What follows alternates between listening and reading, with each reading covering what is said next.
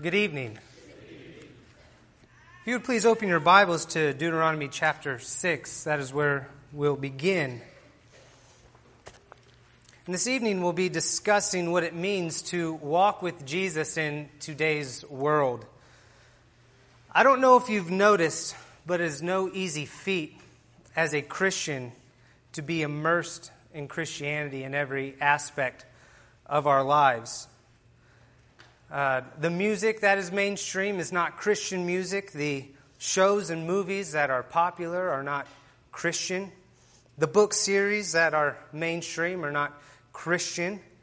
Uh, you can't practice Christianity in public schools around the country, and it's deeper now. It's gotten into companies that uh, make our clothes and that make our food. They're all just all out in the open now with being against what Christians stand for. In fact, being anti Christian is the mainstream. You may see some of these pictures up here. If, they, if uh, you don't recognize them, ask your kids because they know. Uh, it, it's immersed itself in our culture, and sometimes it's sneaky. So, even the cars that we drive, uh, good, good night. It's crazy. So, anyways, every company that seems to be a part of uh, uh, the traditional American culture, right, is out there in the forefront, is in the open now, going against what it is that we believe. They have an agenda. And I want to ask you one simple question How do we walk with Jesus in a world like this? Well, I'm going to give you three points today that I think can help us do that. How do we walk with Jesus in a world that seems to want nothing to do with him? And we're just going to get right into it. It begins at home. If you want to walk with Jesus, you have to be taught how to walk with Jesus in this world. My very first lesson as a youth minister, uh, a year and some change ago, I don't know if you guys remember it, but I brought up 9,000 cotton balls and I set them all over here. And they represented the uh, just about 9,000 hours that we get in a year. You and I, we get the same amount of time in a year. And I said, if we bring our kids to worship every Sunday morning, every Sunday night, and every Wednesday, we're going to get around 280 something hours with them. And I took two bags of cotton balls and I set them over here versus the 10 that were here. See, we in this culture have gotten into this idea that the salvation of our children rests on the church leaders. And that is wrong. That is completely wrong. The church leaders have been taking responsibility for these children that are falling away, but really, who gets the majority of their time with them? Is it the church leaders? It's not. It's mom and dad, it's guardians. So when they fall away, it's very unfair to say something like, oh, the church failed my child. In Deuteronomy 6, 4 through 9, God will say, Hear, O Israel, the Lord our God, the Lord is one. You shall love the Lord your God with all your heart and with all your soul and with all your might. And these words that I command you today shall be on your heart, and you shall teach them diligently to your children, and shall talk of them when you sit in your home, and when you walk by the way and when you lie down, and when you rise, you shall bind them as a sign on your hand, and they shall be as frontlets between your eyes. You shall write them on the doorposts of your house and on your gates. Now, I understand this is, a, this is, we're talking about the Mosaic covenant. But if we truly believe in the God of the Bible, if we believe in a God that has not changed, do you think that he still would not want his word or the word of Jesus to be taught this way. See, I think, I think we need to take this concept and apply it to the teachings of Jesus. So, when we wake up with our kids, what are we doing with them? When we're walking with them, what are we doing? When we have them in our home at night, what are we doing with them? It all begins at home. This camp session, we had 95 kids. 95 kids, and most of them, I would say maybe 10 or so, were, that were there did not come from a Christian family. They were, they were guests, they came with somebody else. And so let's just say 85 kids. And they were broken. They came from broken homes. Maybe their parents weren't broken. Maybe they were still together. But those kids all came from broken homes. And do you know what the one thing that I noticed in my time with them was? That they yearned for somebody to sit down and help them understand the scriptures. That is what they wanted. Now, I'm not saying that, that I'm not just getting on to, to Choctaw. I'm just saying in general, like that is, that is what I noticed. We had four churches there total. Ours just happened to be one of them. That is what these kids wanted. They yearned for it. They asked us for it. And by the time we were done, after we had built these relationships, I had little, little girls coming up to me from South Walker giving me hugs. Can I go home with you? No, no, no. Not, don't say that in front of your mom, you weirdo. But, but, the, but the idea is that they yearned. They yearned for some sort of uh, consistency in their life that they were not getting at and are not getting at home. And I'd be failing as a youth and family minister if I didn't stand up here and say that. That we're failing our kids at home. We're expecting the church to do something that the church was not designed to do. The family unit was designed to do that. Phones. Do you want to know the one reason I believe that we reach so many kids? We had a no phone session. Even if you did give me a fake phone. I'm just, I'm just playing with you, bro. I love you. But the idea is that once we remove the world from the situation, their hearts were open to, to the spiritual matters. And they didn't come back and go, man, I wish, uh, I wish I had my phone in this moment as they were experiencing God and understanding Him. They were going, the phones weren't even a forethought. They weren't even an afterthought. They weren't even there. And I think it's because what we do as parents and, and is we give them access to the entire world, something that an adult brain can barely handle. And we give them access to this world and we tell them that be Christians. You have to be this spiritual leader. And then we give them, we give them this phone and say, what, go away or whatever, however you want to use it. And uh, they have access to everything. Marty said it great one time from up here. He said, Would you just let some random person come up and knock on your door, say, Let me talk to your kids and invite them in? Well, that's what we do when we give them phones. That's exactly what we do when we give them phones. Your word is no longer the authority when they can go out and find it somewhere else.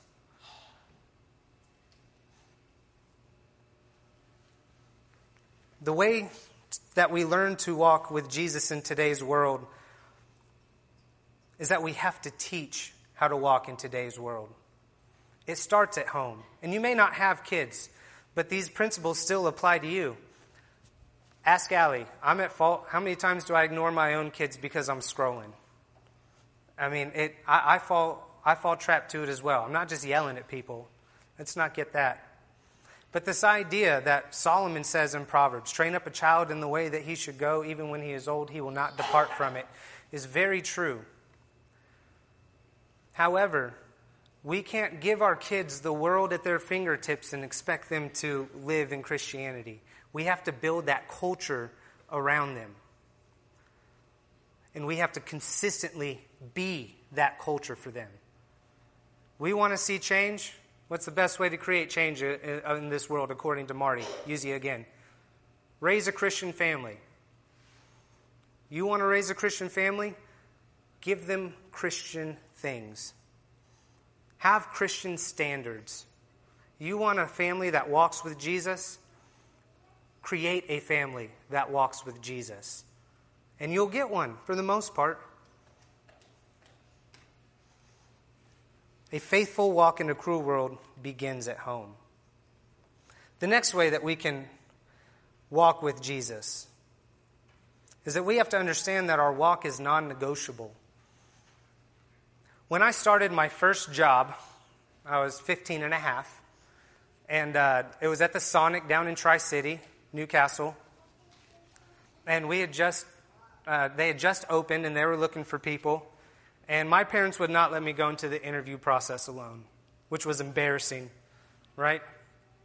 But they did something that to this day I am so thankful that they did.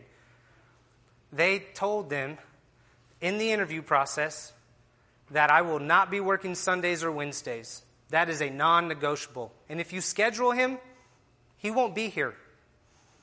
So just figure it out. It's not going to happen. We don't have that today, do we? In fact, work has become our new God, it seems. And not just with children, people coming in. We, we will miss worship in, for our holy God, which is the dollar for work. There's a lawyer that was talking to, uh, that, that asked Jesus in a trick question, What is the greatest commandment of the law? And Jesus answers in Matthew 26, he says, You shall love the Lord your God with all your heart and with all your soul and with all your mind. Walking with Jesus is more than just some choice that we make. It is a life of moral standards that we have chosen.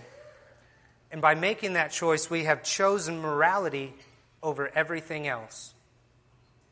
So the question is then, how much do you love God? You know, if it's going to be non negotiable, well, then you've got to put some sort of measure on it. How much do I really love God?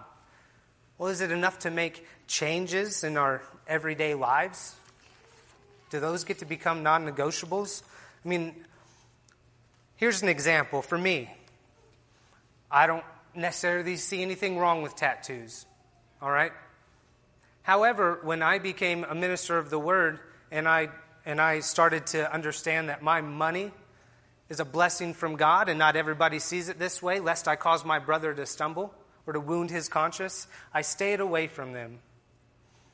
That's a decision that I made. I believe it was a moral one, right? Do we love God enough to cancel the subscriptions that we have that don't, don't uh, uh, push forward God's moral values? I mean, our kids, even now at seven and or almost seven, our kids know to tell people we do not have Disney Plus. Why? Because I'm not going to give the Lord's money to a company that doesn't support the Lord's values. That's a non negotiable. But there's wiggle room for other people, and I get that. I'm not trying to say I'm holier than thou. But for me, that's a non negotiable. I mean, the Lord's chicken, right? Chick fil A? You heard what they did? They dropped Christian, uh, they, they dropped Christian charities and they picked up non Christian charities, right? And I'm supposed to support that? No, I don't support that. Nothing against the girls going to that. I, that. This was in my lesson before I knew they were going, so I just want you to know that. Is it enough to change what we listen to? Is it enough to change where we get our groceries from? Is it enough to change the brand of clothes that we wear? Or maybe the biggest one of all that I've noticed? Uh, is it enough to say no to a ball game on Sunday morning? Or perhaps uh, to tell your workplace that, sorry, Wednesdays and Sundays, that God is my priority. That's where me and my family will be. Are those non negotiables in your life? If they're not, you may ask yourself how much you truly love God. Luke 9, Jesus has an encounter with a man who wants to follow him, and basically Jesus says, Sure, no problem. But the man says, Wait, let me go and say goodbye to my family and friends first. And this is what Jesus says. Luke 9, verse 62, Jesus will say, No one who puts his hand to the plow and looks back is fit for the kingdom of God. If you are hung up on the things of this world over God, Jesus says you're unfit for the kingdom. That's something I have to, I have to hold on to, something I have to keep my bearings on. Because Titus likes his shoes, right? Titus likes to fish, all right? Titus likes his toys. Oh, I love my big gas toys. They're fun. But are they more important than God? Are they a non negotiable? They have to be. People are going to find it weird that we stand firm in our convictions. Good. Good. They should look at us as different people. It's what we're called to be. They're going to find it strange and off putting, even. They may not want to be around you. But if we cannot stand on our conviction in Christ, then we have chosen our God already. Us. We've chosen us as our own God. We have to have non negotiables in our life when it comes to our Christianity. We have to choose that when we walk with Christ, walking with Christ becomes a non negotiable. That what we support in our everyday lives become non negotiables. We must every day deny ourselves, take up our cross, and follow Him. This is what we're called to do. And as hard as it is, we have to do it. Our walk with Jesus is a non negotiable if we claim we're walking with Him. And finally, if we want to have, if we want to walk faithfully with Jesus in today's world, we have to love Jesus. We have to love God. What does it mean to love Jesus? That was, that is, and always will be, I think, a difficult question. But I think of it this way I love pizza. Pizza's delicious. I could eat pizza every day probably for the rest of my life. I'm sure Allie doesn't want me to, but I could. All right? But up until up until Allie said yes to me at Hafer Park in 2011, up until I held my kids for the first time, my love for pizza was the real thing. Until that happened. Well, now I know what love is. Maybe I just really like pizza. Right? In Matthew 12, 46, Jesus is teaching, and a man comes to him and tells him that his mother and brothers, this is Jesus, his mother and brothers are waiting outside to speak to him. And this is how Jesus responds. He replied to the man, Who is my mother and who are my brothers? And stretching out his hand towards his disciples, he said, Here are my mother and my brothers. For whoever does the will of my Father in heaven is my brother and sister and my mother. The Christian motto is God first, family second, and then fishing. I, that, I did that one for me. But you know, one of the most major causes that I've seen in my, in my Christian walk for people to fall away from God? It's their families. The people who have the most pull in their lives, the people they trust the most.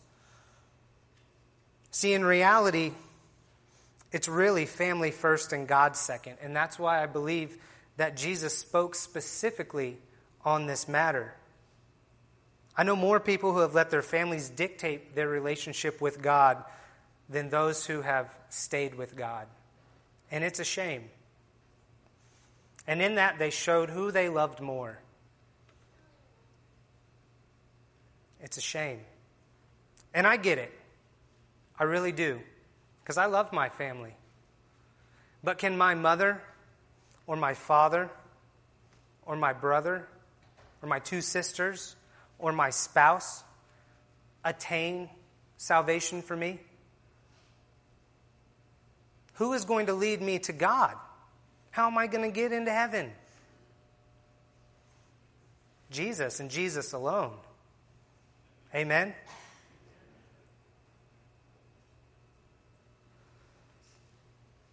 Love for Jesus is to always put him first, even when your own flesh and blood come into play. When Allie and I first had Fawn, our oldest, uh, we had to draw a line of morality, specifically with my side of the family. And uh, that was difficult in a way. I didn't have a super great relationship with my parents, so it didn't matter so much, but it was my sister. We were super close together. In fact, she saved my life once. And to tell her that this is how we're going to live, and she did not accept that, I had to tell her, we did as a unit, we had to tell her, I'm sorry, but this is how we're going to live. And it's not that we're, we're turning you away, but we're not going to have what you bring become the forefront of what we do here. So if you, you're still welcome here, but here are going to be the rules of which this house is going to run once you walk in those doors. And she hated me. Absolutely hated me. We didn't start talking until about just a year ago before she went to rehab. All right? She hated me because I picked Jesus over her. I got into ministry full time in 2019. Uh, one of the many things that Mike has done for Choctaw, by the way. Thank you for that lesson this morning. But his hard work, he convinced me that I should do this. And when I did, uh, my phone stopped ringing, my text messages stopped being answered. I lost all my friends, and not because they hated me, but because now I was a bigot. I stood for bigotry and hatred. I lost, I feel like I lost everything.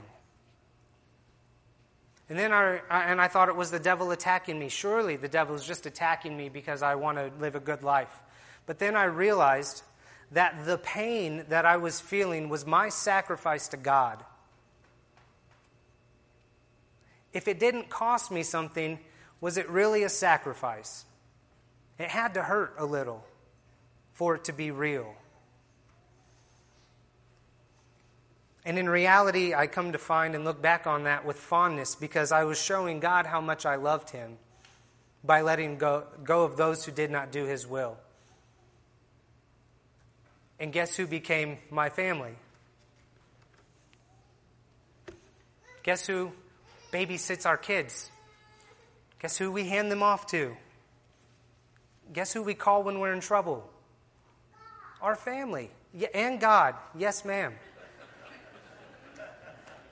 See, that's that Bible study at home we've been talking about. To love Jesus is to make the will of God our number one top priority.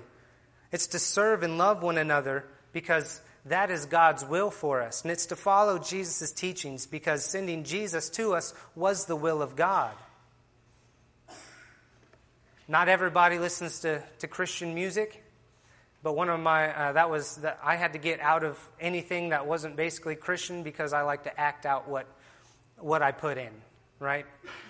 And one of my favorite Christian hip hop groups describes their love like this if in, if in one unfortunate moment you took everything that I own, everything you've given from heaven ab- above, and everything that I've ever known, if you stripped away my ministry, my influence, my reputation, my health, my happiness, my friends, my pride, and my expectation. If you cause for me to suffer or to suffer for the cause of the cross, if the cost of my allegiance is prison and all my freedoms are lost, if you take the breath from my lungs and make an end to my life, if you take the most precious part of me and take my kids and my wife, it would crush me, it would break me, it would suffocate and cause heartache, and I would taste the bitter, dark providence but you would still preserve my faith. What's concealed in the heart of having is revealed in the losing of things, and I can't even begin to imagine the sting that kind of pain brings. I would never blame you for evil, even if you caused me pain. I came into this world with nothing, and when I die, it will be the same. I will praise your name in the giving and taking away. If I have you, I can lose everything and still consider it gain. How much do you love God? How much do you love Jesus? How much are you willing to lose? How much are you willing to give up? Loving Christ isn't about just about what you'll give up or what you'll lose, though. It's, it really comes down to this one simple fact that you realize He is all we need. He is all you need, and He's all I will ever need. And when we realize that, we will know how to love Him properly.